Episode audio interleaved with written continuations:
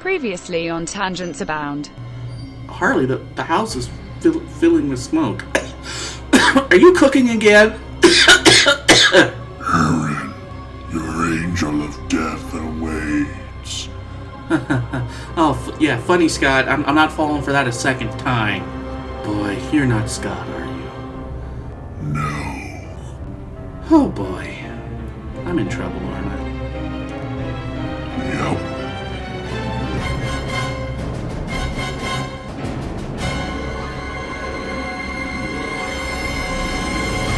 And now the conclusion.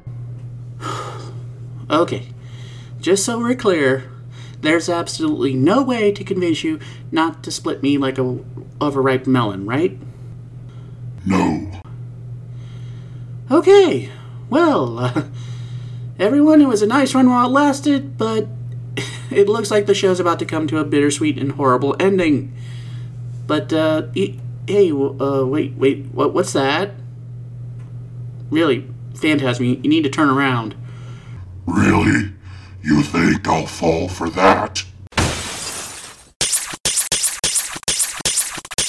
Wow! Hey, thanks, Spider Man! I didn't know you knew where I lived. Everybody gets one.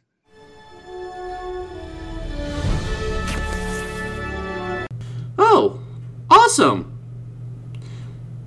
Hey, if there's anything I can do to repay pay you, just let me know. Well, now as now that he's swinging off, and it looks like the show is actually going to continue going on, which is kind of a bit of a relief to me. I should probably introduce myself and get the show started properly. Cue the music, Harley. A wise man once said, Every journey begins with the first step. Come with me, my friends, as together we travel down the roadway of geekdom in our never ending quest to find the joy and fun in what we love. However, our final destination may not be where we intended, for on this journey, tangents abound, bound, bound. Welcome to Tangents Abound, my friends. My name is Aaron Enley, and thank you all for joining me. Oh, it's good to be back behind the mic. Oh, I've I missed this. But I've got some great ideas coming up, and also there's a little housekeeping I need to do first. Um, listening, thinking it over, the show is always a work in progress.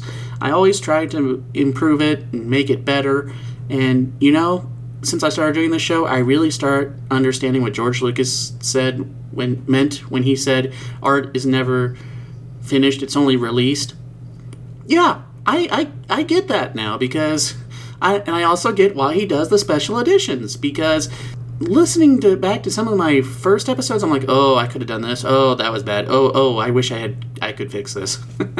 so I, I get where he's coming from now. and tangent about time, real quick. For those of you who complain about the special editions, think about this. They've been the, pretty much the Star Wars for the past 20 years. Entire generations of kids have known no other version of the movies. That's all I'm saying. Now, that said, do I wish that the choice of having the original theatrical editions released was possible so we could see what or uh, was original compared to today? Yes. However, I understand why certain executives will not do that because, you know, again, for the past 20 some years, what we call the special editions, kids growing up have just called Star Wars. That's all I'm going to say. So, so I've decided to take the feedback section from the beginning of the show and move it to the back end of the show. So that way, if people don't want to listen to the feedback they, and just the main topic, they can go right ahead. So that's what we're going to be doing from now on. I think I'm going to take a break from Gotham for an episode or so, so I don't become an exclusive Batman podcast. And since I owe him one, I think I'll devote an entire episode to the amazing, spectacular, sensational, friendly neighborhood, Spider Man. So, Harley, you know what to do, sweetie. Cue the music!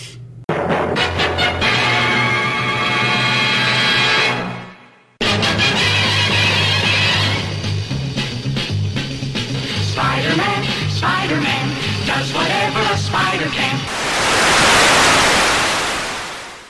Spider-Man and his amazing friends, Iceman and Firestar.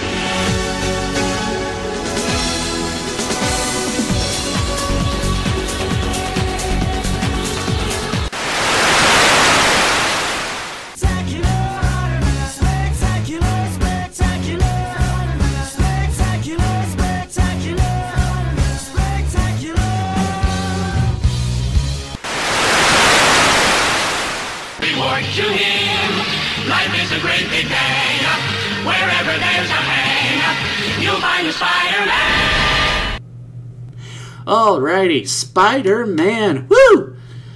Now, I'm going to give you a little backstory before we get into the topic for today, just so that you kind of know where I come from. And if I repeat myself from something I may have said in, the, in an earlier episode, I apologize, but you know, hey, every episode is someone's first. Alrighty, so I have been a big Spider Man fan pretty much my entire life. Um, in fact, Spider Man was what got me into comic books. The very first time I dove headfirst into comics after I just started working my first part time job and had, you know, actual money I could burn, I'm walking past my uh, local Waldenbooks at the mall, and uh, actually, every time I go into the mall and see its empty slot, I still cry a bit. So I go into the spinner rack, and I have no idea what's going on in Marvel Comics. I just see an issue of Amazing Spider Man with Spider Man all bandaged up in a hospital um, dressing gown. Half his face is bandaged. He's beaten to a bloody pulp. And it says, uh, the other part six, The Death of Spider Man. My interest is immediately piqued. so I buy the issue, I read it, and then I just become a full fledged Spider Man fan. Now, looking back, a lot of people apparently don't like the other storyline, and a lot of uh, what the writer uh, J. Michael Straczynski was doing. Okay, I just didn't read enough to to know what was going on, what was good, what was bad. All I knew is, holy crap, Spider-Man just died. but in the great tradition of comics and also mass marketing, he got better. So, I was with the Amazing Spider-Man, and for a few years after that, and anything with Spider in the title I was buying at the time. I was buying Friendly Neighborhood. I was buying, I think it was Spectacular. Um, I was even buying the Spider Family manga that was coming out that around that time. So if it had Spider in the title, it was in my pull box. In fact, I discovered what a pull box was because of Spider-Man. Because I was like, I found a local comic store, which I don't think is around anymore, and I said, man, I wish I could just have a way to to save these issues, you know, so I didn't have to run back, you know, every week to check. You know, you could put those on reserve in a pull box, right?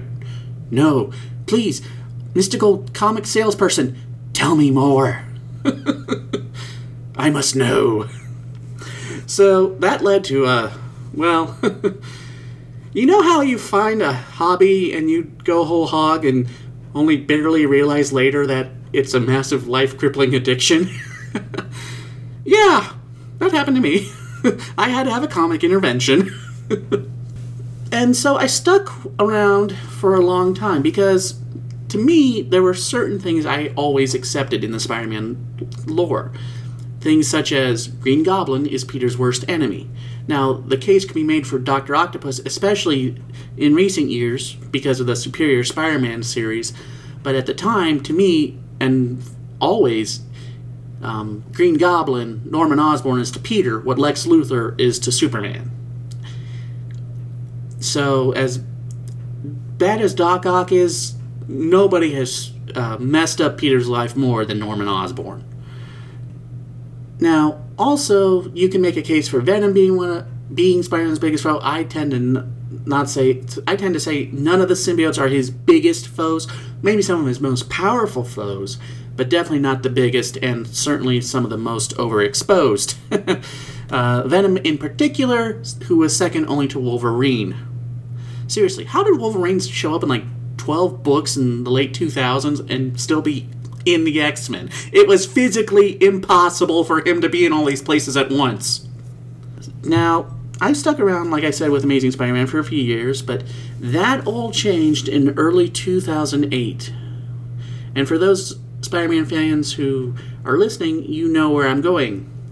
Because this was when the storyline One More Day occurred. Now, I'm just going to give a very quick summary of this.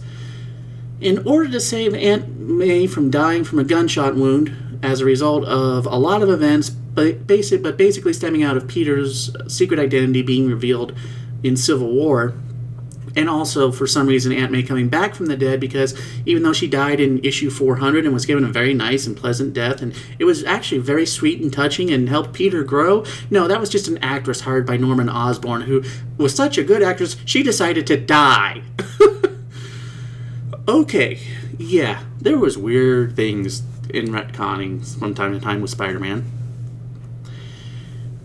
But again, to save Aunt May from dying from this gunshot, Mary Jane and Peter make a literal deal with the devil, Mephisto, and in exchange for May's recovery and Peter regaining his secret identity, they decide to push a giant reset button and have their entire marriage erased from history. So basically, everything that I had known and loved for 20 years was out the window. Now, let me just explain my initial thoughts on that. I was not happy. I, I always accepted certain uh, comic book couples Lois and Clark, Reed and Sue, Peter and Mary Jane, and they helped give me a stable home because I didn't come from one.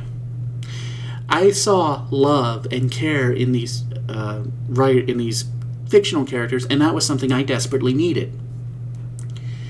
Now, for those of you who say, oh, it was hard to write a married couple, I turn you to Friendly Neighborhood Spider Man Annual Number One by Peter David. That is how you write a spider couple.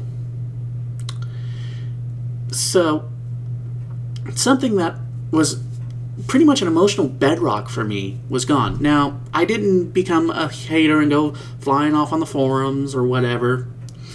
I just said, okay, tell me where the story's going to go. Well, after One More Day, there was the Brand New Day series, and I had some issues with those opening stories because they were pretty much, well, let's now that Peter's single, let's have him hook up with everyone he's we've ever wanted him to hook up with, including like literally issue two of this new series. He is hooking up with Black Cat.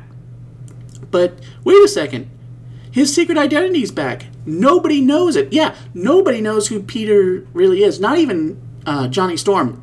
There was a massive amount of headaches for writers because they're like, well, who who knows? No, nobody knows. Oh, so he sort of knows? No, nobody knows. So wait, how is Peter sleeping with Black Cat when she doesn't know he's Peter Parker?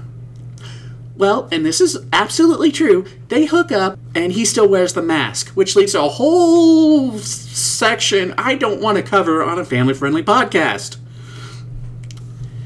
So, after that, another um, big deal was there was this character. I just call him Inside Out Man because he was a metahuman and his powers, he was literally inside out. And I have to give it credit to the artist because it, it was so good, it literally made me physically ill. So that's a credit to the artist, but also a big reason why I dropped the books from then on.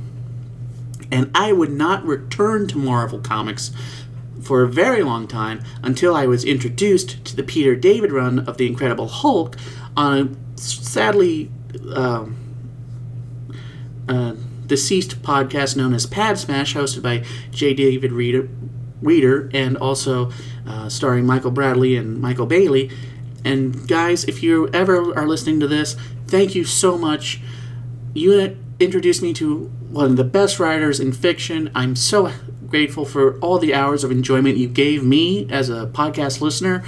And if you ever want to talk the big green giant, you are more than welcome to stop by on the show. That you have a full open invitation. Now, Michael Bailey, your invitation is for Superman. but anyone else, and I just want to say thank you on air. So that, that's what I'm trying to say. Now, cut to 2016, I think. During the marketing for the umpteenth semi annual, and by semi I mean every six months, epic Marvel crossover Secret Wars, where anything and everything was on the table for Marvel. Now, what it was was. Oh boy. Basically, take Doctor Doom, take the story Secret Wars from the 80s and just turn the dials up to not even 11, turn them up to 12. And I wasn't really interested in that, really.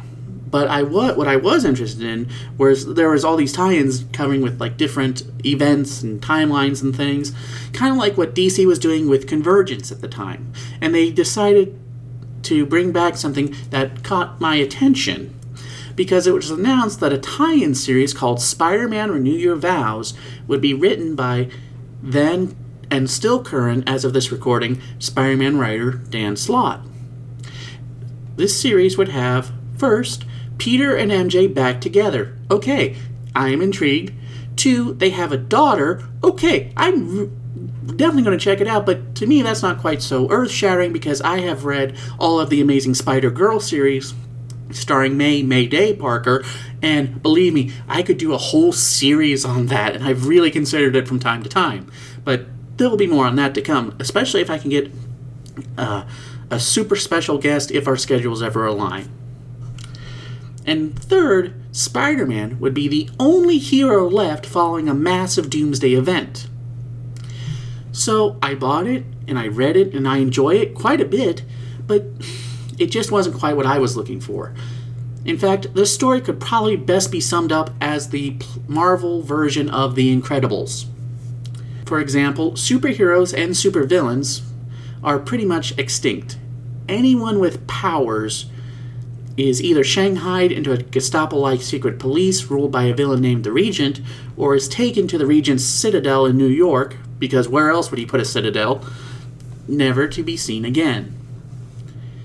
The reason being is the Regent is locking them into some sort of stasis chamber, which I first thought was actually like he killed them and was then taking their, uh, storing them in these uh, um, hydro, uh, not hydroponic, um, cryogenic, cryogenic chambers. And he was using technology to tap into their meta abilities and give him their give him his victims' powers. The so the reason this re- the Regent is doing this is so he can get stronger to fight a being named the Beyonder. Thus, the tie into the Secret Wars story. And I think I may be a uh, may be a little wrong. He may have been fighting uh, Doctor Doom, who pretty much was God at that point. It, I need to reread that, but regardless, he's trying to get superpower to, in his own twisted way, save the universe. Well, throughout the story, we see Peter and Mary Jane trying to keep the precocious eight year old from revealing her powers, and also at times comforting her from a traumatic event where a certain long tongued villain with a penchant for eating brains almost killed her as a toddler. And Peter, finally having enough of Venom's, takes the symbiote into a burning building, fights in the building, and collapses it on the Venom, killing the symbiote once and for all.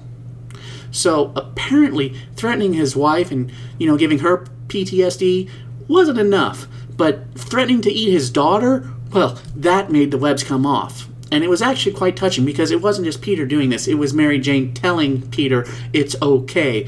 Do you, you know you're the only two in this building? Do you know what that means? And Peter goes, God help me, I do. But Venom, um, you crossed the line. Finally. So, after the death of Venom back and for and then a few years later, Peter goes from hiding and actually ignoring um, any calls to be a hero to occasionally helping, mainly at the insistence of his daughter Annie May Parker. But eventually, he does become the full on web slinger we need to defeat the Regent once and for all. He's aided by his little girl and his wife, who gain spider powers temporarily from Peter by using one of the Regent's super sciencey techno doohickeys. So basically, she's tapping into Peter's powers. So Peter is a little um, less effective, but there's but now they're tag teaming, so it's it's actually really cool. And again, that's just a satellite view of like a six issue uh, story. So I'd recommend checking out. You can find it on Comixology. You can find it on Marvel Unlimited. Uh, you can find it at your local comic book store. Go check it out. But that is not what we're going to cover today. We're going to cover possibly the greatest Spider Man title on the shelf today. Why? Oh, just wait a minute, because first I'm going to drop some promos for some other incredibly, for some other amazing podcasts. See what I did there?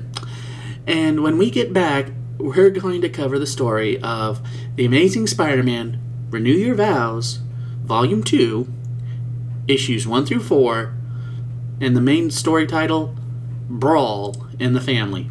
We'll be right back.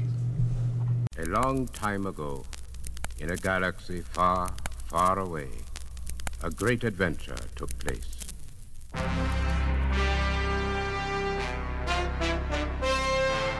I'm going to regret this. This is ridiculous.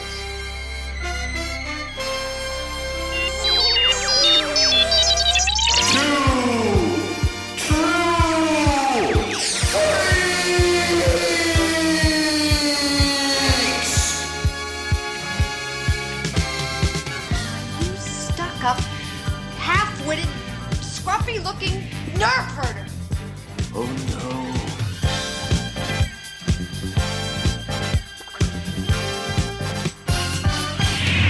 Don't be alarmed. It's only a laser sword fight. Star Tours announces the boarding of the Endor Express, non-stop star speeder service to the moon of Endor. All passengers, please prepare for immediate boarding. No! Cannot get your ship out. Lando Calrissian is a positive role model in the realm of science fiction fans. Lando Calrissian. Star Wars Monthly Mondays. Available the first Monday of every month at twotruefreaks.libsyn.com. We would be honored if you would join us. I prowl the rooftops and alleyways at night, searching for justice. Blind justice. A guardian devil. no, no, no, that's not actually true. I'm not Daredevil, blind attorney by day and fearless crime fighter by night. No, I am J. David Weeder, a podcaster. But you can call me Dave. I do read about Daredevil and his adventures, and I podcast about it on my show, Dave's Daredevil Podcast. You see, it's it's my Daredevil. You get it. You get it. Every Sunday, I read a Daredevil comic and share my thoughts and feelings on the issue, the characters, and the world of Marvel's Man Without Fear in an easily accessible audio form. And I want to take you along for the ride, so tune in each week as we meet Daredevil, his villains, his loves, and more hornhead goodness than you can shake a billy club at. That is every Sunday on iTunes and at www.daredevilpodcast.com. That is daredevilpodcast.com. Take the dare. Listen to Dave's Daredevil podcast. Did I really just say take the dare? Oh, wow. Okay.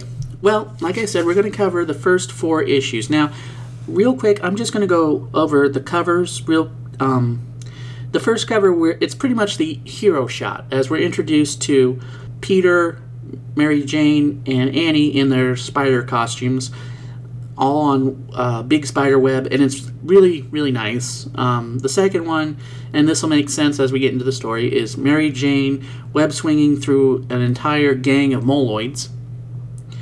The third one is Annie uh, web swinging away while Peter and Mary Jane embrace and watch in pride as their daughter web swings. And personally, this is my favorite cover of the comic. And then the fourth one is Peter, Mary Jane, and Annie tied up in a bunch of chains being dangled over a pit of lava, with the villain of the piece gazing on and maniacally cackling. So, in modern comics, there are now a ton of people working on the book, so I'm just going to be reading the four main um, credits that don't change because, yeah, I think there are more credits in modern comics than there are credits in movies. so let's just uh, we'll go into this real real quick. The writer is veteran Spider-Man writer Gerry Conway. Now, you may not know Gerry Conway, but you certainly know his work. One of his first writing gigs was for a little story called The Night Gwen Stacy Died. Yeah. He wrote that story, and he's been a pinnacle of Spider Man history since. Now, there's a long, long story of, well, he's the guy who killed Gwen. I hate him. I hate him. No. that that was one of his first issues, and the plans for that were already way in the works before Mr. Conway came onto the book from the interviews and articles I've read on that history. So don't get your pitchforks out on Mr. Conway. He is incredibly awesome. The artist is Ryan Stegman, who it's just beautiful, his pencils. Um, I'll get more into it in details, but the art is just simply gorgeous. Now, the colorist is Sonia Oback, and personally, I don't think colorists get nearly the respect they deserve because it's just beautiful. Her lighting techniques, her shading techniques, um, everything just adds just so much more depth to Ryan Stegman's pencils and inks. It's just the the art alone is worth the price of admission on this because it's kind of like a, a more this is a more comedic book and Ryan Stegman's art is a half manga influenced. It I'm not really describing it well. I'll post uh, some pictures of my favorite parts in the show notes, but yeah, you need to check out the art. I don't know what Mr. Stegman has done else, but he is definitely an artist that I want to check out more of his work, and I hope. yeah, it's just I haven't been this excited for a Spider-Man artist since McFarlane, and I wasn't even alive during that time period because I found you know all the Todd McFarlane issues, you know, and back issues and things, and I was like, man, this is great, this is great. So yeah, this was really good work on our Spider family, and the letterist, let, letterer is VC's Joe Caramagna. Now, I apologize, Mr. Caramagna, if I completely butcher that. Okay, so let's get into part one of this story.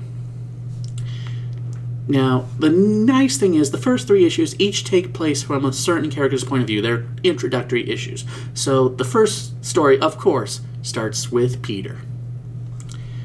Our story opens one night in Midtown New York where a bank robbery by the dastardly villain Scorpion is interrupted by our wondrous and witty webbed warrior. During the fight, our webbed wonder is busy contemplating thoughts of immense profundity and importance. Okay, so I may be going a little Stanley here. Sue me. This book is so much fun, I don't care. Well, what could these important thoughts be?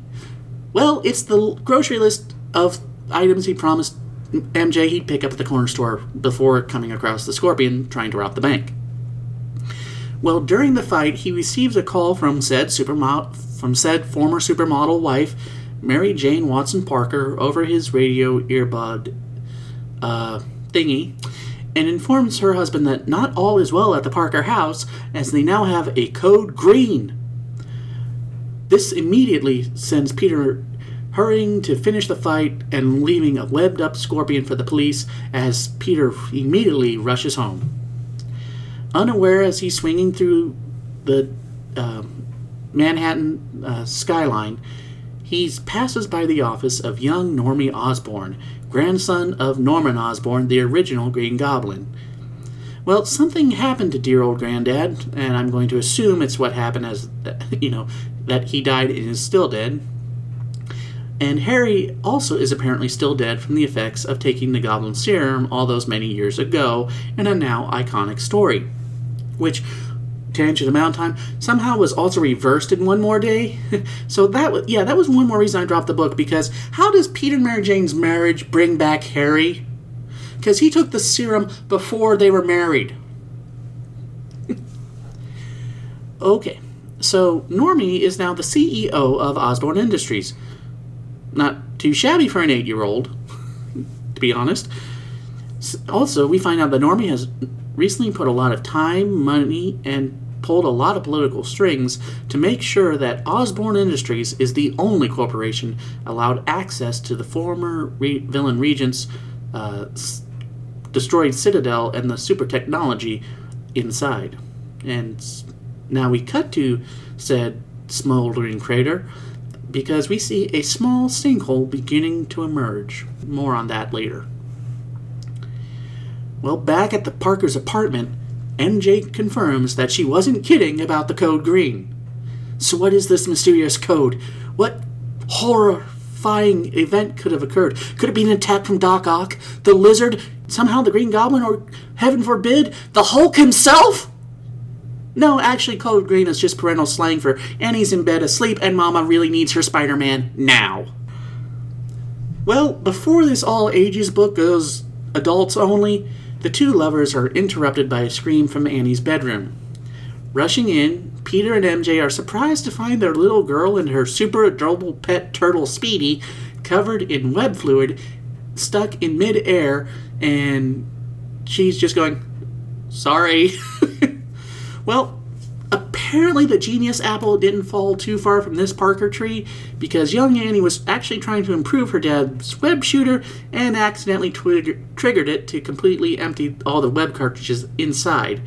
And this provided a rather nasty little wake up call to Speedy and also made sure that we won't be seeing little Ben Parker in this universe. Maybe. well, after a little parental scolding and guidance and a really nice touching family moment, and one of the main reasons I love this book so much. Peter and MJ decide to postpone the uh, uh, parental, uh, the marriage, uh, decide to postpone their evening together and take Annie and ha- and um, go to bed in their room because, well, you know, Annie's current bed is currently covered in web fluid. It takes a while for the stuff to dissolve, and Peter only had enough solvent. With yeah, I never knew this. Peter actually has solvent to free Annie and Speedy. I guess it would make sense, you know, if you you know you accidentally web yourself to a door, you kind of want to make sure you can unweb it, otherwise you're stuck there for an hour. Well, the next morning, the family enjoys a nice breakfast together, and Peter realizes that while he may remember the most complex chemical equations known to mankind, he still can't remember a simple grocery list. Eh, it happens to us all. Hap- happens to us all, Pete. Happens to us all. The family then heads off to work and to school.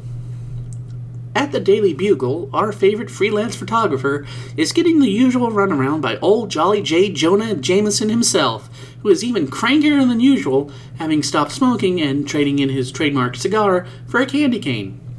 And now, tangents about time, and possibly a little uh, political thing, so I hope I don't offend anyone.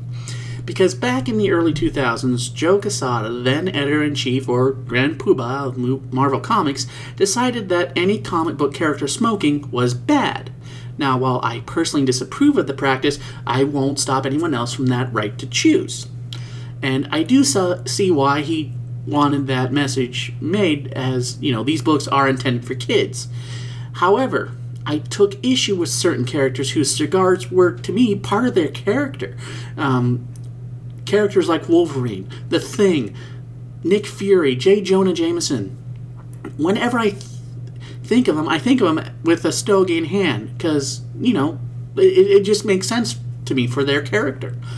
And also, when I think of a newspaper editor like Jonah or Perry White or in DC's neck of the woods, I always think of them chomping on a cigar and muttering about some sort of news article or how they're, you know, overpaying their photographers or, you know, or or correcting their uh, world class reporters' spelling mistakes. So that, that's just the image I have in my head of, of these certain characters. And you know, plus it's always a great comic gag to have it go flying out of their mouth whenever they bellow. So, yeah, I, I miss it, but I, I understand. So, tangent's over. Well, finally getting a decent payday from the old skinflint, Peter overhears on one of the many TVs in the Bugle playing the news that a massive sinkhole has opened up under the Regent's lair, and all of his super technology is taking a journey to the center of the Earth.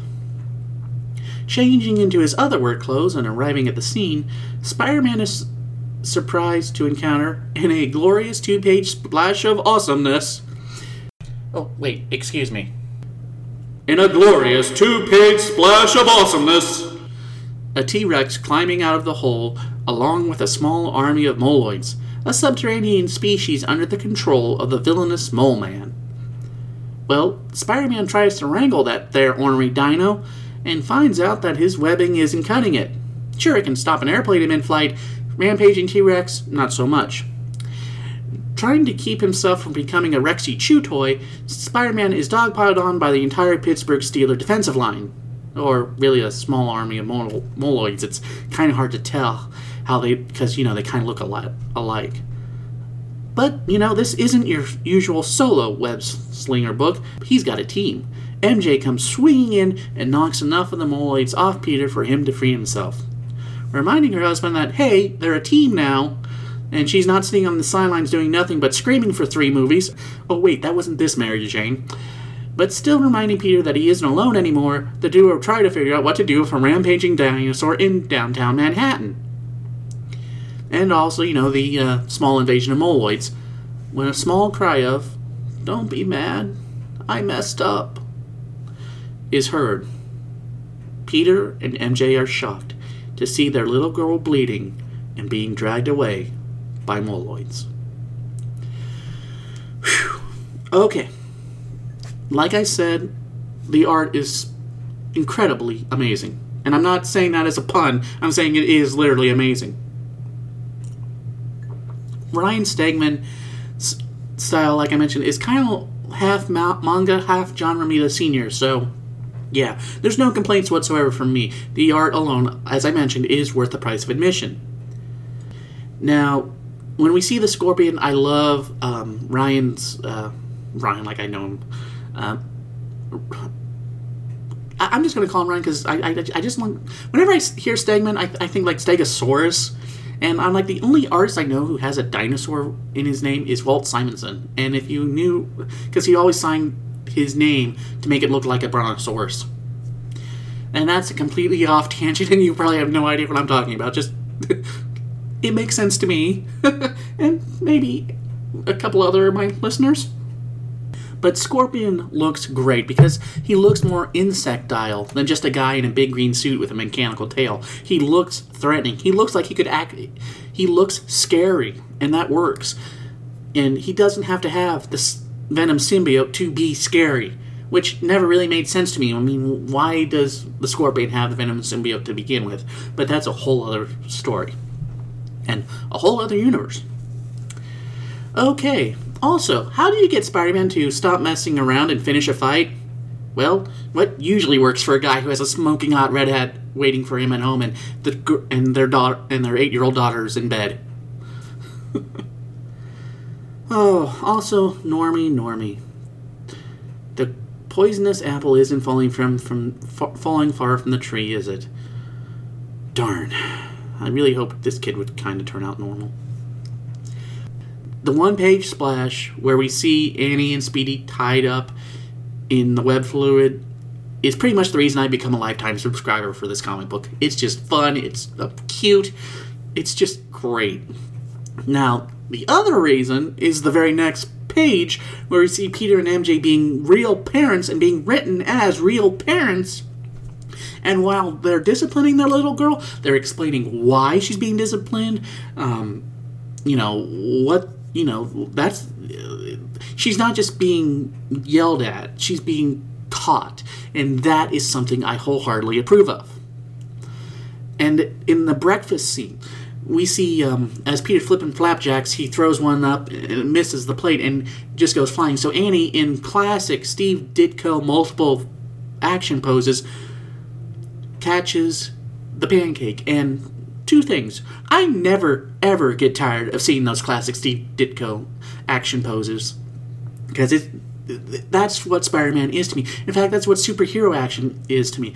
I'm just been reading um, the uh, Chuck Dixon, um, Steve uh, McG- McGibbon, I think. I'm probably I pro- I'm I'm still trying to f- Scott McDaniel. Scott McDaniel. Oh, Andy Leyland, if you're listening, you're screaming at me right now.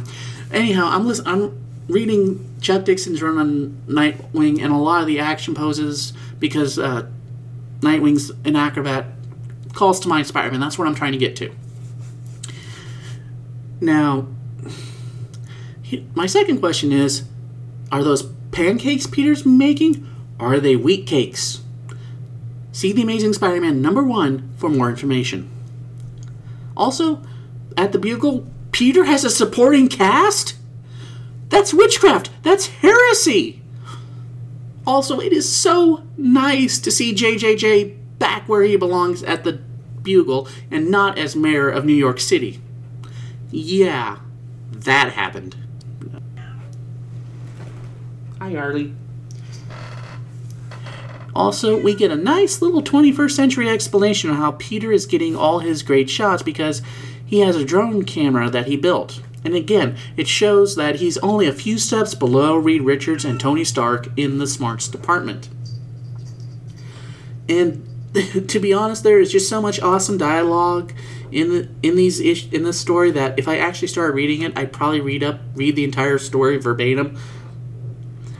So all I'm to say is check it out. It's just fun. Hush.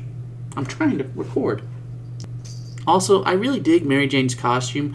It's similar to Peter's, only instead of blue, where the blue is, it's white, and she has more of a domino domino type mask than the full head mask Peter wears.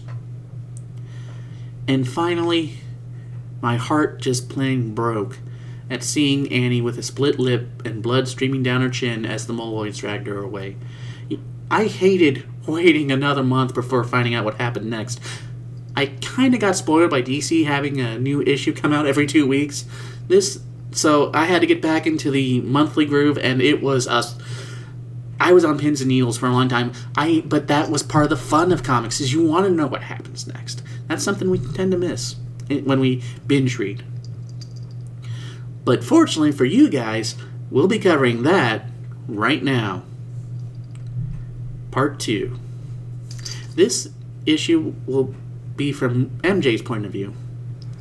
So we travel back in time a little bit to early in the day with Mary Jane doing what any mom would do and is taking Annie to school. Well, not quite what any soccer mom with a minivan would do, as Mary Jane and Annie are web slinging through the streets of New York and also slightly confusing me as to how Mary Jane's suit works because I thought Mary Jane had to be in close proximity to Peter to tap into his powers, but I'll just but I'll forgive it because it's just so darn awesome. Oh wait, Annie's got powers. Well, that explains it. Duh. She's tapping into Annie, which could kind of be bad, but uh, I'm just going comic books solves everything. Just say comic books. so reminding Annie that what we all did as kids by waiting till the absolute last minute to get homework done is a bad idea. The two women arrive at school, and after another touching moment between mother and daughter, and ensuring that I will be buying this comic until the day it sadly ends, or I do, Annie heads off to school. Heading off to work and taking advantage of being the owner slash boss, Mary Jane has enough time to stop a couple of heavily armed thugs making a getaway from the police before heading into work. We find that Mary Jane is now the proud owner of a little fashion boutique and also has not just inherited her husband's powers, but also the famous Parker luck because her assistant made a pretty big mistake. However, a nice word of mouth from one of New York's top fashion reporters helps offset the blow. Stopping at her local not Starbucks, again, not Starbucks, MJ hears about the little escapade going on with her husband and the stunt double to Jurassic Park and rushes out to suit up. We then get another glorious two page splash of awesomeness. Uh, Mary Jane swinging over the roof- rooftops, and I start wondering just how pervy I am as I start wondering if she's wearing any underwear underneath that suit. As she swings to the scene, we cut to Normie muscling his way onto the scene as well. We get a little repeat of the previous issue, but from Mary Jane's perspective this time.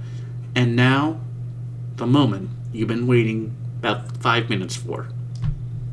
As the two parents gaze down at their captive daughter, and the mole man is monologuing like any good villain, we find out that our repulsive subterranean recluse just made the biggest mistake in his life. Well, second only to not breaking up a bunch of the diamonds in his lair and selling them to become the richest man on earth, and that is messing with a spider mama's baby girl. Mary Jane dives into the massive moloids and pretty much does what you'd expect, and I'm pretty sure that even Wolverine would go, ouch, on that one. And I'm not talking X Men animated series Wolverine, I'm talking R rated Logan Wolverine on that one. After, after taking care of the moloids and grounding Annie, you remember that, hey, there's a giant T Rex on the loose, and Spider Man and MJ, who we don't have a code name yet, give it a massive concussion as they both strike, it both punch its head, and it collapses to the pavement. The two Parkers then take a quick moment to tell Annie that it's way past time for her to go home, and before Annie can play the, well, Dad said it's okay for me to web swing and risk my life card, Mary Jane uses the most dangerous superpower of all the mom voice and stare. Annie swings away as the two parents try to stop the mole man. As they approach the massive hole, the ground suddenly gives out beneath them, and the two are knocked unconscious in the fall.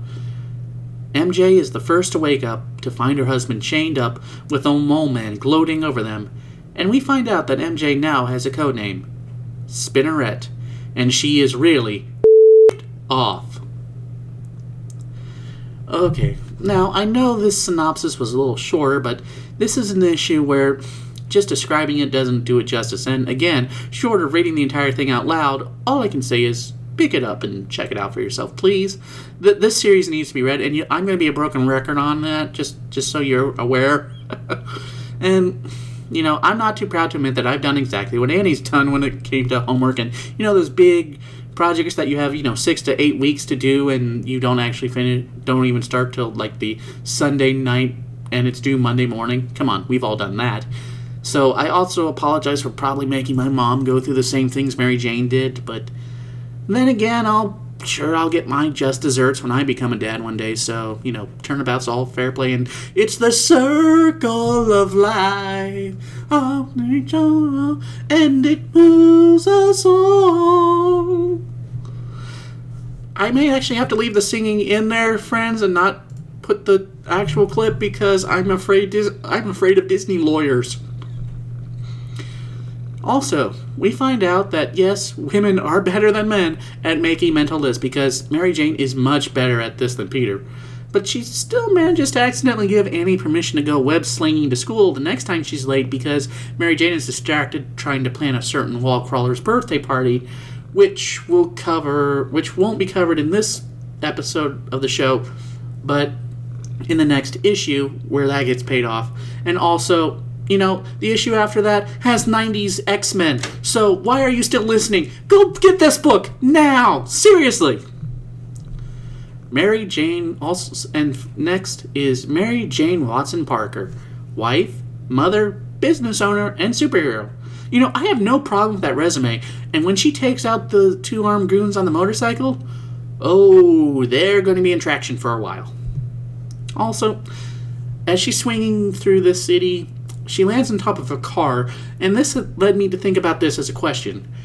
Are dents on your car roofs or, you know, hoods or trunks caused by superpowered people landing on them covered by Marvel's version of a, you know, certain insurance policy provider that I'm not allowed to say the name of without shelling them a few bucks? So insert your own insurance company name here. And, you know, who says podcasts can't be interactive? So, MJ has a pretty bad assistant. But, you know, it's pretty easy to add an extra zero to an order form, but we should always be wary of that little number's power. I mean, there's a big difference between 50 non returnable items and 500 non returnable items. Also, in that scene, did Mary Jane steal one of Sandman's shirts? I mean, it is a dead ringer for one of Sandman's um, green striped shirts. And, friends, I'm going to apologize. I was trying to hold off on this, but I can't. It, it's too good. Spider Mom, Spider Mom does whatever a Spider Mom does, spins a web any size, catches thieves just like flies. Look out! Here comes a Spider Mom. I am. You know what? I'm not ashamed. also, you know, I'd expect Peter to be the one charging in first after Annie, but yeah, go Mary Jane. Also, do Moloids have health insurance? Because they are so going to need it. And, you know, mom stares work not just on kids, but on Moloids. And now I'm wondering whose stare is scarier, mom's or Batman's? And to be honest, my money is on mom. so, w- there's a panel I just love so much because it's a shot of our spider family doing the uh, perch sit all together on a wall, and it's just beautiful. And I really, really wish a poster was made of this. I may have kind of started a minor campaign of minor petition of one to Marvel to request that. oh, mole man, mole man. So first you hurt her daughter, and now you're going after her hubby. Oh, good sir, you have messed up. And we will find out more in a little bit because now in part three we go back in time to Annie at school. So this is her issue, and just a sec, hold on. Okay, back to the synopsis.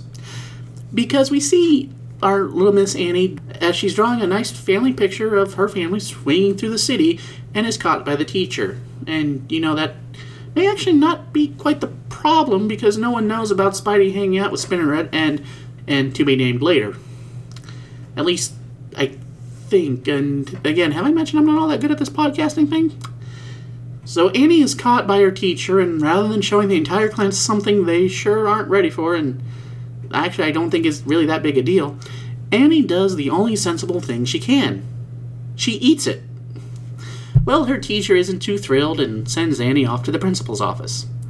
Waiting for the PS 71's equivalent of Doctor Doom to call her, Annie is surprised to see Stephanie Kim, resident fourth grader and top dog of the school, sit next to her.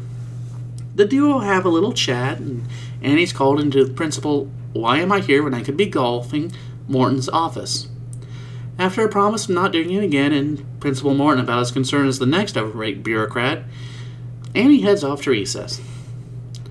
Feeling good about the advice Annie got from Stephanie about how to handle the principal, she starts to form a social link with her. Uh, I mean, get to know her. Uh, sorry, I've been playing a lot of Persona lately. well, the two girls come across the local school bully, and Annie, being the incredibly awesome girl she is, even if she couldn't stick to walls and lift a small car, tries to intervene. Forgetting that she's in uh, second grade and the bully is a good deal older, he doesn't seem too threatened by her. Annie struggles with not turning his face into a pulpy mass and is saved by Stephanie, who stares the, down the bully, and he runs away like the good, cowardly, and superstitious lot he is. I really like Stephanie, by the way. Impressed that maybe Annie just got the best friend she could ask for, she is suddenly hit by, by what I'm calling Spider Sense 2.0.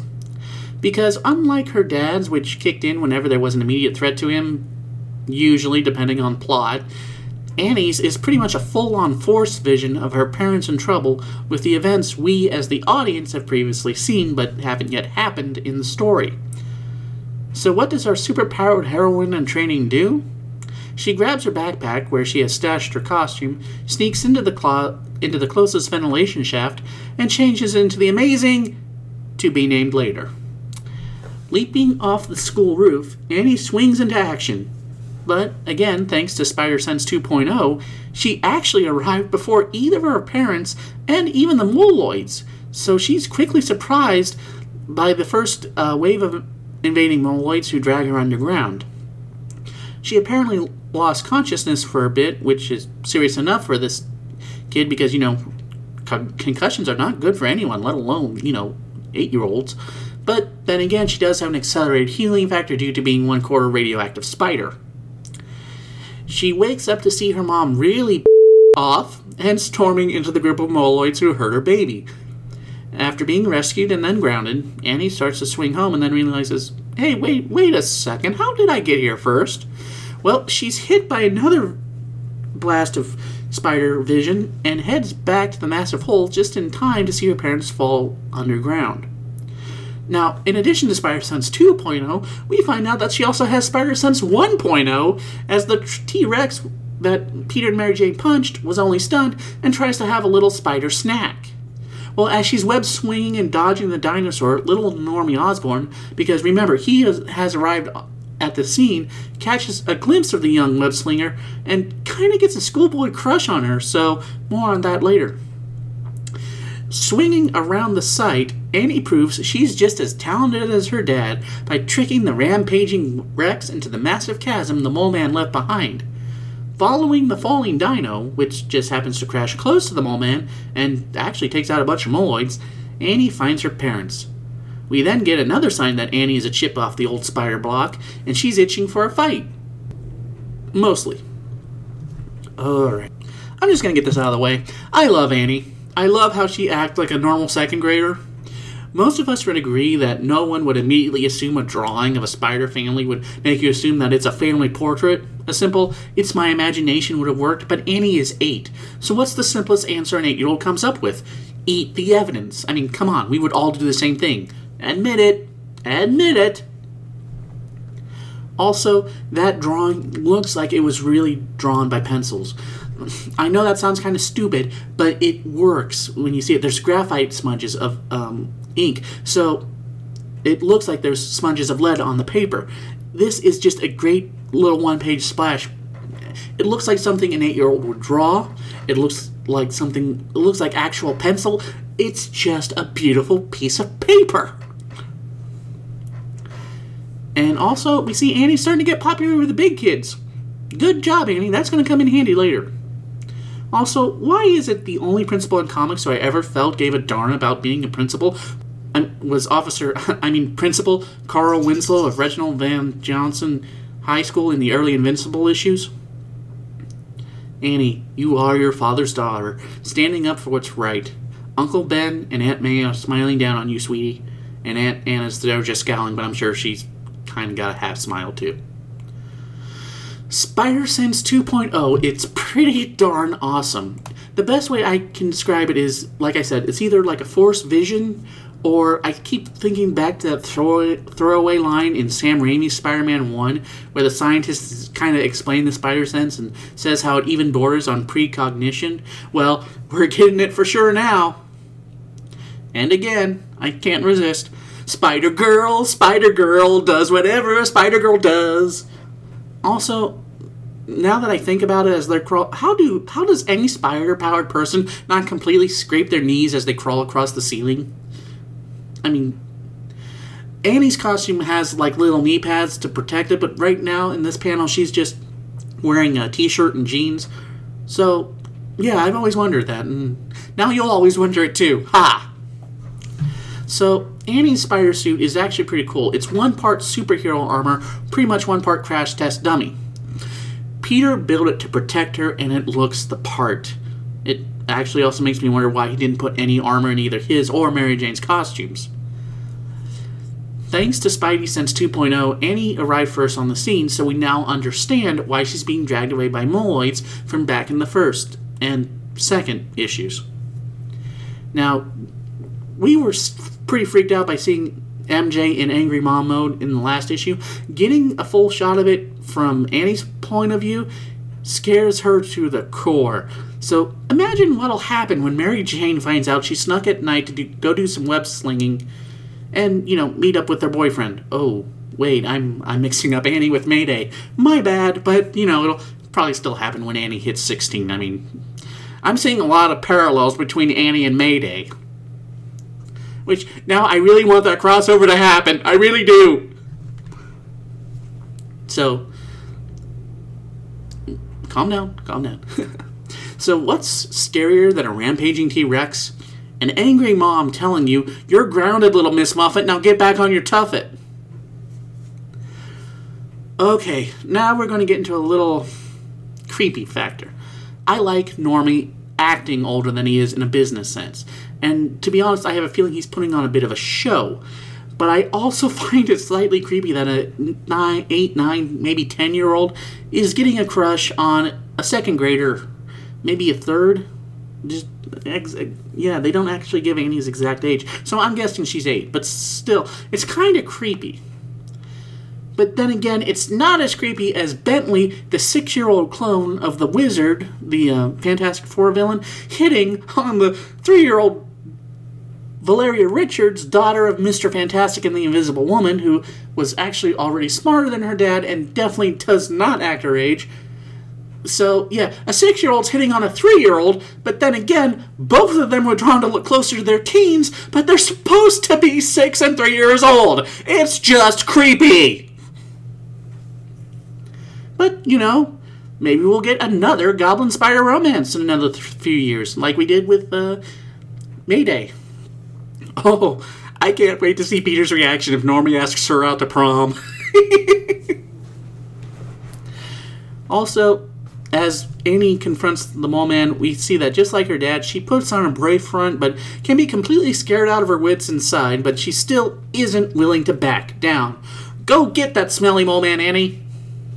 And also, every time I read Mole Man's dialogue in this whole story, I keep hearing John Ratzenberger's The Underminer from the Incredibles movie.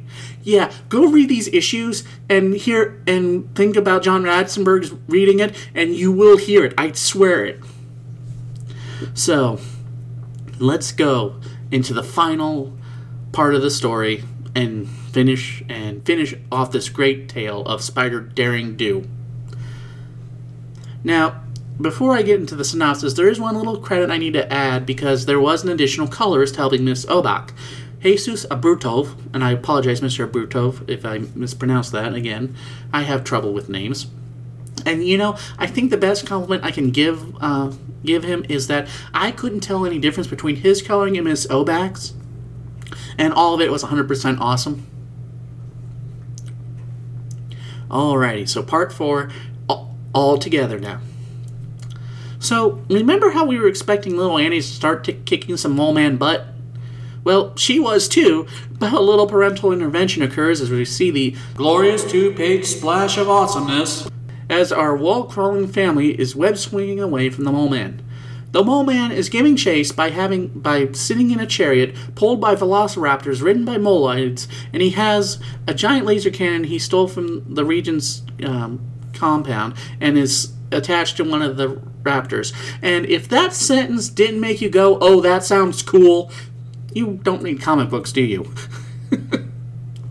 well, evading blasts from this laser cannon, and also poor moloids are getting slightly disintegrated. More on that later. The Parkers desperately try to stay one step ahead of the subterranean madman. Oh, and he ends up monologuing while chasing them. So, yeah, please tell me this isn't Marvel's version of The Incredibles. Mary Jane and Peter start debating as to what to do stop the mole man or get Annie to safety first. Well, the planet Earth itself decides to weigh in on the argument as the Parkers suddenly run out of uh, strong enough overhangs for their webs and they all begin plummeting to a lava lake below. Desperately trying to save Annie from getting the mother of all sunburns, MJ and Peter stop acting as a team and end up in one of the best comedic bits of the story by webbing and plowing into each other instead of grabbing Annie. So, is this the end of our to be named later? Nope. Our little Annie can take care of herself, and she manages to swing herself out of trouble, while Peter and Mary Jane are pretty much webbed together, hanging over the lava pit. Also, tangent abound, I've always kind of given a give me on the physics of lava lakes in comics because, you know, there's a lot of heat coming off those things. Technically, anyone going over it should be burned or a crisp, so I just I always just give it a pass. It's comic books. Okay, now back above ground, we're in. We meet once again. Oh, I'm so happy she's back. Intrepid Daily Bugle reporter Betty Brant, who was covering the scene for Jolly J. Jonah Jameson. After another comedic beat of action, after another comedic beat of actually getting Jonah tongue-tied, Betty gets to work. We also see little Norman begin his own spider obsession by wanting to find out everything about a certain little girl and discovers Peter's broken camera drone that had gotten damaged in the melee. Back to the action a few hundred feet underground, Peter and Mary Jane are arguing a little, and MJ reminds Peter that he needs to remember hey, this is a team effort now, mister. And Peter apologizes for being a blockhead. Annie's main concern is, well, when do I get my superhero name? I'm tired of being to be named later. And to be fair, that's something I've been wondering for a while too. Peter goes into instant dad mode and says, No way, sweetie. Kind of forgetting that, you know, before he, he could get a driver's license or, you know, vote, he was swinging dozens of stories in the air, fighting supervillains, and almost drowning in an underwater laboratory in probably one of the greatest issues of Amazing Spider Man, period. Well, MJ's temper flares and the two start arguing, and we get another awesome joke as the argument turns to um, Annie's point of view, and instead of words, we hear blah blah blah blah. Annie, blah blah blah blah. blah, blah, blah. It's just, again, audio is not doing this book justice. I'm so sorry. You must read this. She's trying to tune out her arguing parents. Annie hears voices coming from a small crevice next to where she's sitting, and tr- after trying to get her parents' attention, but is, you know, told in typical kid fashion whenever they try to get the adults' attention to something important, is told to butt out because, you know, the adults are talking, she decides to take matters into her own hands and starts crawling through the crevice. Well, the opening is only bite sized spider person accessible, so Peter can't grab her and yank her out. And Annie reminds them that, hey, guys, you know, we have to stop the insane man with the giant laser gun, right? So, as Mary Jane and Peter find another way around and are also being secretly proud of Annie for kicking them in the rear and getting them going again, Annie starts heading to the source of the voice she heard. Well, it turns out that it's the Mole Man having fun with his new laser cannon and slaughtering tons of his moloids. More on that later because I have questions. While again monologuing and distracted, and I love Mole Man monologues now, he doesn't see a pint sized spider type climb on top of the laser cannon.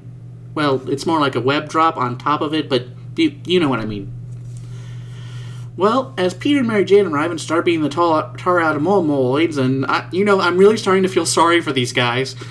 Mole Man tries to bash Annie's head in with his cane, staff thingy.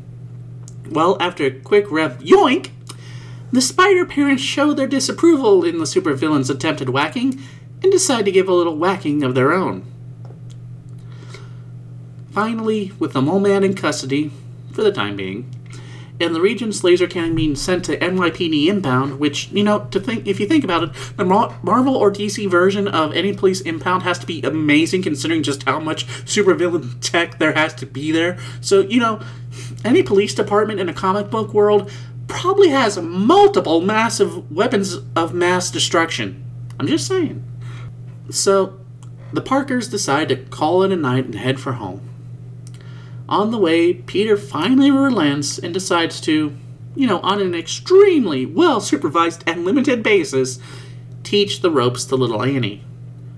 Oh, excuse me, I'm sorry, that's not her code name, because for henceforth she will be known as Arana! Oh, sorry, that that's taken. Okay, so from henceforth she will be known as the Amazing Spider Girl. Nope, no, no, no, that's taken too, and also available on stands now. So, what are we going to call her? Ah, she is now the sensational Spiderling. May they have many more adventures to come. Okay, so as this is pretty much the wrap up Fighty McFightingstein issue, copyright Andrew Leyland, all rights reserved, there's not a lot I can add. the story is just downright hilarious in places, the art is fantastic throughout, and there's even a family circus reference in it. Wait, what?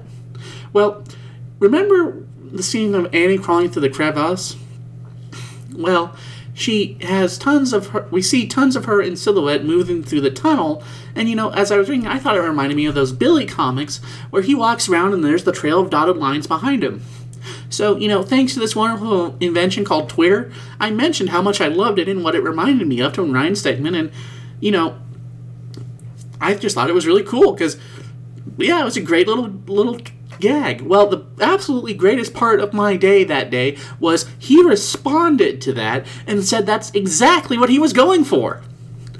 Needless to say, I had a smile that could rival Cheshire Cat's after that. Okay, now I'm actually starting to think that there needs to be a PETM organization or people for the ethical treatment of moloids because these poor moloids they keep getting insulted beaten and incinerated by their own leader. I mean why do they put up with this? Why hasn't anyone stopped this brutality? And that's not even counting what the superheroes are doing to them. Also tongue-tied j. Jonah jameson is amazing. Oh it's just it's fun again and I'll say it again that I am so happy he's back behind the Bugle desk and not the mayor of New York. This is where he belongs, in my opinion. Okay, Normie, seriously, I'm I'm really really starting to get creeped out here. Are we sure your middle name isn't Damien? And no, I'm not talking about Robin. I'm talking about the other Damien. Actually, I'd like to have Normie and Damien in the same room together that that could be interesting. okay, Mole Man, trying to bash the head in of an eight-year-old. I think you're regretting that decision. Oh, and by the way, have you come down from orbit yet? You know, we, we gotta get you in the uh, SWAT van. Also, I am so happy that Annie has a code name now. To be honest, I think Spiderling is a little underwhelming for her, but you know, things can always change. I mean, look at Kitty Pryde, aka Shadowcat. How many different names has she gone through over the years? Also, you know, I'm glad Mary Jane will make sure that Annie's costumes are at least, you know, sensible and, you know, co- color coordinated because, I mean, some of Kitty's were, to put it mildly and politely, unusual. Yeah. Oh, that that one of her when she was Ariel. Oh, just, just look it up. You will know it when you see it. It involves roller skates, plaids, stripes, and polka dots, all together. Also, so I have a question on uh, again on Spiderling's name. Peter tells Annie that Spider Girl is taken. How does he know that? He hasn't met either Gwen or Mayday. I think. So, is there another Spider Girl swinging around out there, or did we just have a four, fourth wall breaking joke? I don't know. Time will tell. So, in conclusion, this has been a fun read, if you couldn't tell by the amount of excitement I've been gushing over for the past hour, and I definitely recommend checking it out. You know, it's a pretty, pretty simple story, but for me, that is perfect. A lot of problems that I feel Marvel is having with getting new readers on board right now is that there are so many big events and huge storylines that unless you pretty much start reading from Civil War on, you have no idea what's going on. It's very hard for new readers to jump on. This is a story to the return of early days of Marvel, where you could just pick up a book and just go from there. It didn't have to. The, the, you had um, maybe a page of background exposition or less, and in fact, nowadays there's even these little text boxes that appear with the cover credits to give you a summary of what's going on, so you can jump right in. I love that. That's that's a so that way you don't even have to waste a page of storytelling space. You can get you know have another page of storytelling, which I think is actually a really cool idea. Because you know the more story for your buck, the happier I am. Now, my only real complaint on the story, and you know, it's more of a minor nitpick, but I, I, do have to be fair, is that again, I love these issues so much, and I love how the first three issues get us each spend uh, time in each of the characters' heads. We do kind of end up reading the same story a few times, just you know, from different points of view. Now, that said, I have all the issues after this, and we don't have um, that kind of broken up storytelling. So this was just kind of like the introductions we get to know these characters because really, for these three characters, they're completely new to Marvel, you know, to Marvel continuity because they're not the main what the main characters are going through. And personally, I prefer renew your vows over any Spider Man book on the stands right now. And also, the next issue, friends, once you start reading, you'll want to check them out because let me just put this put it this way. The next issue is Annie dragging her parents to a not Chuck E. Cheese for a family night out. No, nothing, nothing exciting. You know, nothing's going to go wrong. Well, all I'll say is the usual Parker luck shows its head. And you know, more importantly, these books are fun. I think the art is amazing, and it's so good to see a master of Spider-Man writing, Gerry Conway, return to a beloved character. There, Miss Orbach's colors again are beautiful, and I just I can't get over how good these books are. There is a new superhero team in town, and I can't wait to find out more about him. Oh, wow. Okay, I think we'll take one more quick break, and when we get back, we'll head into the feedback because, believe it or not, I have a lot to go through. We'll be right back. Hello. As an addendum to this episode, I just wanted to mention that this episode is once again sponsored by PETMA, the People for the Ethical Treatment of Moloids. Please donate to your local chapter of PETMA and stop this endless abuse. For only pennies a day, you too can sponsor a moloid f- and save them from the dastardly deeds of megalomaniacal villains and subterranean despots. Please open your hearts to these poor, poor creatures who daily suffer abuses we wouldn't even inflict upon animals. Please support Petma, and for God's sake, stop the violence. Alrighty, and we are back. Well, our first uh, few few uh, our first feedback is from our good buddy, my from our good friend, my semi-regular co-host, Gene, because he gives me some feedback on na na na na na na na Bat Month, Bat Month, which really is going to become a lot more than that.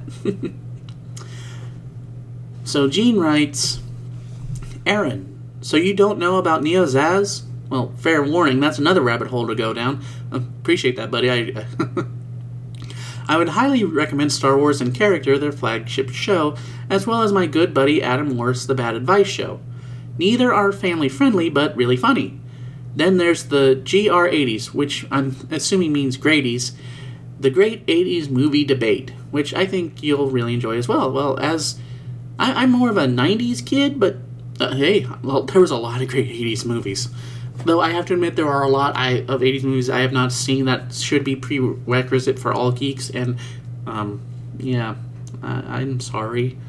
Goonies! Goonies! I'm not seeing Goonies!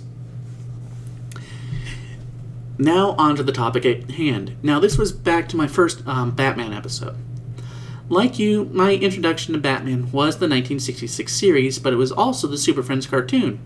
Certainly a much more light-hearted version than what I found when I started reading the comics. Having read the Frank Miller Dark Knight and Year One, I wasn't all that shocked with BTAS. I'm going to go a little further farther than you, though. I believe that BTAS is the best interpretation of the character in any medium, including the comics. The series distilled the best parts of all of the characters, and, as you said, added so much that it has surpassed the source material. The best example of this is, again, in my opinion, Mask of the Phantasm, which improves upon the Batman Year 2 story. It's not that it was a bad story in the comics, far from it, but the movie just added so much more. Heck, BTAS was so good that my dad watched it with me. Yeah, that's awesome, man.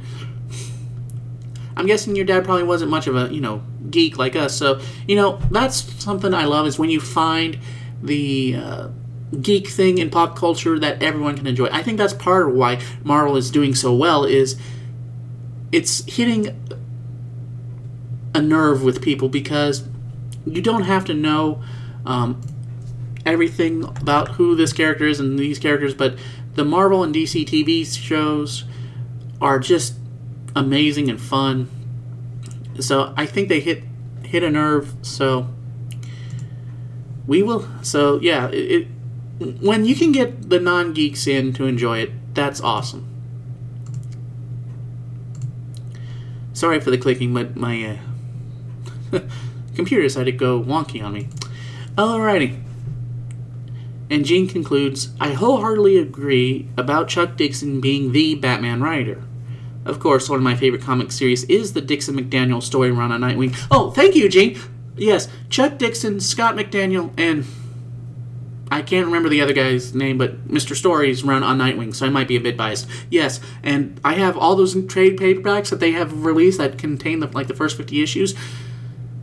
And sadly, the Devin Grayson annual. Oh, yeah, well, that, that one I'm not looking forward to. As to the big announcement, I have just one thing to say.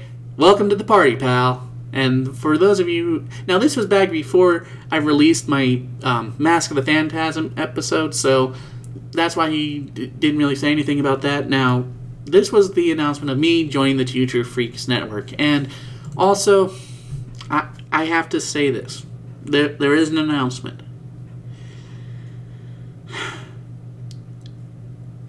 Tangents Abound is ending on the Libsyn feed. I'm not closing the show. Absolutely not. I'm having way too much fun. I've got way too many podcast ideas. So I'm going to close down Libsyn feed mainly because I'm starting to have to pay my bills and you know the Libsyn. I'm not making as much use of Libsyn as I thought right now with the bi-weekly schedule. So I'm going to be exclusively two true be found on the Two True Freaks network from now on. So that's twotruefreaks.com. So the show isn't going away, far from it, but it will not be updating on the Libsyn page anymore. I'm going to keep it going for maybe another month or two so people can get this episode and hear this announcement, and I will post it uh, on the notes itself. However, this will be the final episode on the Libsyn page. So, all my Libsyn listeners, thank you so very much. I appreciate you listening so much, but we're going to, but I have to think about what's best for the show, and to keep it going, it's going to be on the Two True Freaks network exclusively after this episode. Now, having said that, I got a review by Brewmaster73 on iTunes for my Libsyn Feed show, so thank you, Brewmaster73. Let me read it real quick, and I'm uh, I'm sorry for taking so long to get back to you, but thank you, thank you, thank you so very much. And his uh, review said, "Great find, great podcast, especially if you like an in-depth discussion of the topic at hand." I am one of those people who crave knowledge about subjects I know little about. hey, we have something in common there, Brewmaster. And I have found that the best way is to find an expert in that field. I have found that here. Expert. Dude, uh, seriously, most of my expertise comes from listening to years of other podcasters and Google. Some, su- but uh, I appreciate it. I really appreciate the compliment. I'm not trying to belittle you. I'm far from it. But thank you. I, am just, I've just never been called an expert in the field, or an expert at anything. Some subjects, like Star Wars, are already my favorites. I really like you, Brewmaster. Others, like comics, I know very little about, but would like to know more. Hey, you know, that's exactly what I did when I started listening to podcasts. This is the perfect place for me. I can bask in the glory of my favorite things and gain much needed knowledge that I lack. Thank you and keep it up. Brewmaster73, that's awesome. I apologize for, you know, not getting your iTunes review on air uh, sooner than I lo- liked, mainly because I kind of forgot to keep checking iTunes because, you know, when you go six months and you don't have a review, you tend to forget to check. so thank you so much, my friend. I hope you're still with the show. I would really love to hear from you um, it, through an email um, the email for is tangentsabound at gmail.com. There's always a link to it in the notes, in the show notes. So I'd love to hear more from you, Brewmaster, because if, you know, anyone who says I'm an expert in the field, you know, if you have ideas of stuff that you want to listen to, I'm kind of, you know, I, I'm not afraid to pimp myself out and say, what would you like to hear? Tell me more. oh, well, thank you. That, that really meant a lot to me. All right, back to the emails. Our next email is from Dave McElveny. Now, thanks to Dave, and he sent me a little note so I know how to pronounce his last name. and this is on episode 20. And he writes Greetings, Aaron. I listened to your Dark Knight episode and I'm looking forward to hearing more of your take on Batman. You asked about your listener's Batman experience, so here's a bit of mine. I'm older than you are, I'm 61, so my introduction to Batman was much earlier than the Batman TV series with Adam West and Burt Ward. I first saw Batman in my older brother's comic books going back to around the time I was born. So my early exposure was late Golden Age. Some people would call that the mid to late 50s or the Atomic Age. And early Silver Age in Batman, Detective, World's Finest, and the Justice League of America. I have a great affection for the original Bat hyphen woman with the hyphen, thank you, Bat hyphen girl, Bat Mite, and Ace the Bat Hound. All elements of the let's make Batman more like Superman spirit of the time, because Superman had a big family too. I also love the 1960s return to Batman as detective, begun in the new look days of editor Julius Schwartz, and the amazing look of Batman as interpreted by the great Neal Adams in the late 1960s and 70s. I was a fan of the TV series, but mostly because it was the only live action version of Batman available. I'd seen the old movie serials as a young kid because our local movie house would show them as part of Saturday matinees for the neighborhood kids, but those were fairly low budget affairs and pretty well dated by the time I saw them. I realized that Batman is, in many of his best versions, a creature of the night meant to frighten criminals, a cowardly and superstitious lot. But I think sometimes writers make him too dark, at least for my taste, beginning with Frank Miller's The Dark Knight Returns in 1986, and sometimes writers make him too much the Bat God, always prepared for absolutely any eventuality, no matter how far fetched. Dave, I'm going to pause right here and say I absolutely agree with you. We are on the same wavelength. I don't mind Batman being a little dark, but when he's one step away from being the characters he's putting into Arkham, I have issues. And again, I also like him being a you know having to figure things out, not being prepared for everything. I like Batman to be smart and inventive. To be smart and inventive with the ingenuity of a MacGyver, but often he is. Uh, I love that. I love that analogy. MacGyver as Batman. My brain just melted right there. but too often, Batman is ridiculously powerful, even more so than the common complaint that Superman is too powerful. Ultimately, I like a Batman who is brilliant, resourceful, inventive, and at the physical and mental peak of human ability, but even at that peak, still human and vulnerable. I also like a Batman who, although different in many ways from Superman, can still work well with him and maybe even on some level be his friend. Dave, I'm raising my tea to you because you and me are on the same wavelength, my friend. That's exactly how I feel. Thank you. uh, thanks for another fun listen. Live long and prosper. Dave McElveny. Thanks, Dave. Peace and long life, my friend. Peace and long life. Uh, and my final email is a new emailer, Mike Gould. And I apologize, Mike, if I mispronounced your last name.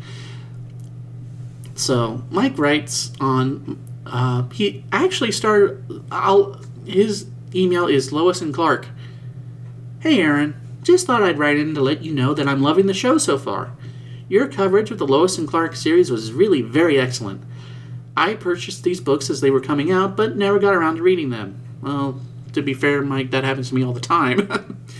so when I saw the issue by issue coverage of these books, I thought it'd be the perfect time to read them. I was very surprised at how much I enjoyed these books, because prior to that, I was not enjoying the current new 52 Superman but this series has reignited my curiosity for Superman, and have since and I have since read all the Rebirth action and Superman books, and I'm loving them as well. Me too, Mike. Me too. Before I go, I just want to say I'd love to see more issue by issue coverage of comic series. I really enjoy following along and seeing if I missed anything. Might I recommend The Dark Knight over Metropolis or the Roy Thomas New Beginning 4 issues Shazam show? Anyway, I'm rambling now, so from one geek to another, I just like to say keep up the good work, Mike. Well, thanks, Mike. And also, here at Tangents Abound, rambling in emails isn't just accepted, it's encouraged. So thanks for listening, my friend. And also, for Dark Knight over Metropolis and um, the Shazam uh, uh, mini comic, I've never read them. And to be honest, I would check out uh, From Crisis to Crisis, where Michael Bailey and Jeffrey Taylor covered Dark Knight over Metropolis, and I'm pretty sure are responsible for that getting reprinted in trade recently even if it's they're not, I'm pretty sure they are. and also, um, Michael Bailey over on Views of the, from the Long Box just covered that Shazam um, series as well. And to be honest, when Michael Bailey covers something, I never think I would ever do as good a job as Michael Bailey because Professor Bailey is, in all to me at least, the godfather of podcasting because of From Crisis to Crisis and Views from the Long Box, so many shows started up. Um, and from there, so many podcast networks have started up. I mean, you know how you could do five ways of separation with Kevin Bacon in movies? There's five ways of separation with Michael Bailey in comic book podcasting. So, yeah, Michael Bailey is the Kevin Bacon of podcasts. Gene, can, can you let him know that? Alrighty, my friends. Well, that clears out my uh, inbox. And thank you all so much. I greatly appreciate it. It's so great to to hear from all my friends. Thank you, Brewmaster, for the iTunes review. I'm so happy, and I hope um, you leave me uh, either copy it or you know give me an update on the uh, Two True Freaks part of the iTunes review, so more people can check out the show there. Because as I said again, this will be the final episode on the Libsyn page. So head on over to twotruefreaks.com and the show will be there and there's so much more tangenty goodness to enjoy. I made sure all the episodes are there now. Everything's been transferred. Everything's good to go. So there's a lot of more stuff coming up. And in fact, I'm so looking forward to next week because we're going to head back to Gotham. And we're going to find out that sometimes what a hero can't do, an outlaw can. I'll see you next time, friends. Take care. Tangents Abound is a free audio podcast. No money is made in the production or distribution of this podcast. Any and all audio clips used in this podcast are for education and review purposes only and are owned by the respective copyright holders, and no infringement is intended. Feedback for the show can be left at tangentsabound at gmail.com, or if you'd like, why don't you leave me a review on iTunes? Thank you for listening, my friends, and in case I don't see you, have a good morning, good afternoon, good evening, and good night. If you shop at Amazon.com, please consider using the link at twotruefreaks.com to shop there. If you use this link to go to Amazon and then you shop, Two True Freaks gets a little cut of what you buy and it doesn't cost you anything extra. So you get to shop as usual and help out the Two True Freaks at the same time. Visit our website at twotruefreaks.com. Two True Freaks is always spelled T W O T R U E F R E A K S. You can email Two True Freaks directly at twotruefreaks at gmail.com. Two True Freaks and all of its excellent affiliates are available on iTunes, and you can choose to subscribe to either the entire network if you wish, or pick whichever individual shows you want to follow. We have so many shows to choose from, there's just bound to be one that appeals to your particular fandom. Just search Two True Freaks with an exclamation mark at the end, space, and the number two. You can find Two True Freaks on Facebook. Just search for Two True Freaks. If you ever leave your house and you actually have friends, why don't you tell them about Two True Freaks? If you've enjoyed our show, please won't you take a moment to rate us on iTunes? That helps others find the show too. Thanks for listening, and join us every Monday for new episodes of Two True Freaks.